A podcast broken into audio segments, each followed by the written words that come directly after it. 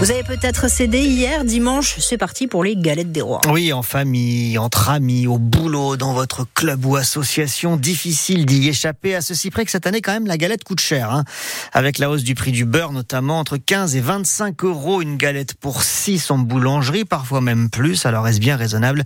Est-ce que vous, vous pouvez encore vous le permettre? On vous a posé la question.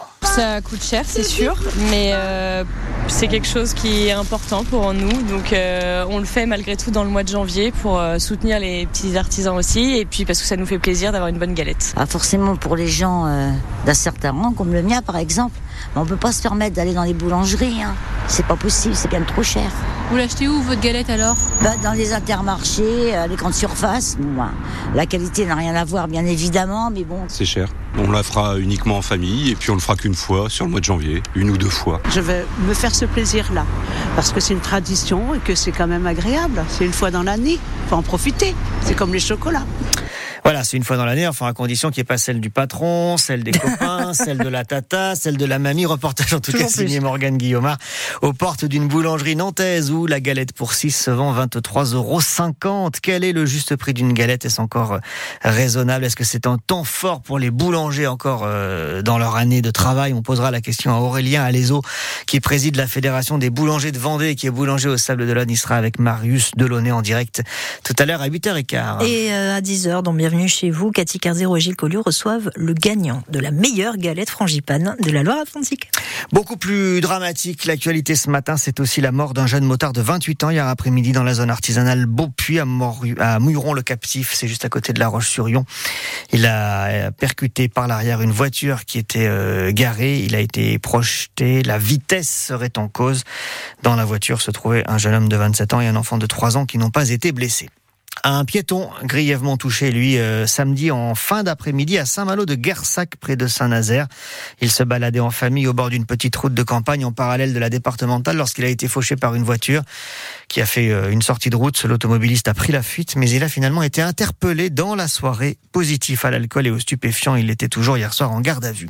Et puis ce mini carambolage, c'était hier après-midi à Soulan, près de Chaland, entre trois voitures, deux septuagénaires ont été légèrement blessés, un homme de 60 ans, une femme de 64 ans euh, ont été par ailleurs laissés sur place après avoir été examinés par un médecin. 7h03, c'est la rentrée des classes ce matin après les vacances de Noël. C'est aussi la rentrée politique pour Emmanuel Macron. Oui, le chef de l'État veut tourner la page douloureuse de la loi immigration qui a vu son camp se fissurer avant Noël et relancer euh, son deuxième mandat qui est décidément bien difficile faute de majorité claire à l'Assemblée nationale. Ça passe par un changement de casting au gouvernement visiblement, nouveau remaniement imminent, paraît-il. C'est reparti pour un tour de rumeurs et de spéculations. La première, quid d'Elisabeth Borne? La première ministre était reçue hier soir à l'Élysée, Claire Fauchel. Officiellement, cette réunion, calée à la toute dernière minute hier soir, a eu lieu pour évoquer des dossiers importants, comme les intempéries dans le Pas-de-Calais et l'arrivée de la vague de froid. C'est ce que déclare l'entourage du président. Le sujet des intempéries avait pourtant déjà été discuté entre la première ministre et le chef de l'État par téléphone un peu plus tôt dans la journée. Alors, est-ce que ce tête-à-tête signifie que la chef du gouvernement demeure à son poste pour l'instant. Son maintien n'aurait jamais été exclu. Emmanuel Macron n'a pas un énorme intérêt politique à la renvoyer, si ce n'est la nouveauté. Voilà ce qu'on avance dans l'entourage d'un ministre de premier plan. Il y a quand même deux noms qui circulent depuis quelques jours, deux favoris pour Matignon. Sébastien Lecornu, 37 ans, l'actuel ministre des Armées venu de la droite. Autre possibilité, Julien de Normandie, 43 ans, proche du président, issu lui de la gauche et qui a déjà géré plusieurs portefeuilles ministériels. À ce stade, il y a encore beaucoup d'incertitudes. Emmanuel Macron ne se précipite pas. Il a pris d'ailleurs le temps de consulter. Il veut se ménager toutes les options, justifie l'un de ses proches. Claire Flochel pour France Bleu. Pas d'école dans quelques 16 établissements scolaires du Pas-de-Calais ce matin.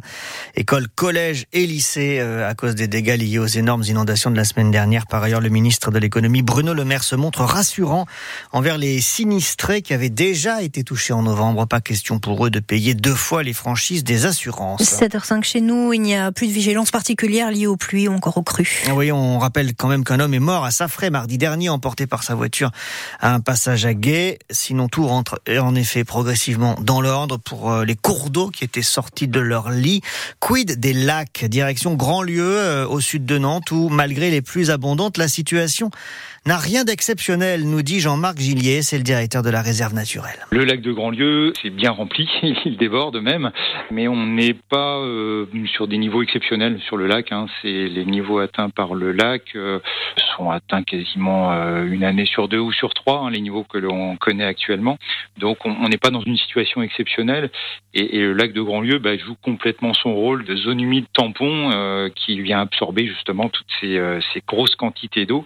Donc voilà, le fait d'avoir préservé cette grande zone humide, bah, ça permet euh, d'assurer son rôle et qui est d'absorber cette eau en surplus. Et voilà, le lac prend ses aises, s'étend sur toute sa surface, mais c'est pas quelque chose d'exceptionnel cette année par rapport à, aux autres années. Jean-Marc Gillier, directeur de la réserve naturelle du lac de Grandlieu avec Leila Mechaouri, si c'est pas exceptionnel, ça veut dire que du coup, malgré tout ce qui est tombé, eh ben, le coin ne sera pas forcément euh, épargné par une éventuelle sécheresse dans quelques mois. Maintenant, on le disait, place au froid et au temps sec avec des gelées parfois euh, toute la journée hein, ces prochains jours. On va parler euh, avec vous de cette météo qui ne connaît plus vraiment de demi-mesure. Venez nous dire comment vous le vivez au 02 40 73 6000. Vous aurez la parole à 8h moins 10. Le temps aussi en détail, c'est dans 30 secondes à peine avec Julie Fior. Le foot, le FC Nantes connaîtra ce soir son adversaire pour les 16e de finale de la Coupe de France. Les Nantais sont allés s'imposer à Pau vendredi soir. Hier, parmi les qualifiés du dimanche, Lyon, Rennes, Marseille, le PSG qui a explosé les amateurs de Revel 9 à 0 et Monaco qui est allé sortir Lens lors d'une séance de tir au but épique. Il y avait deux partout à la fin du match. Il est 7h07.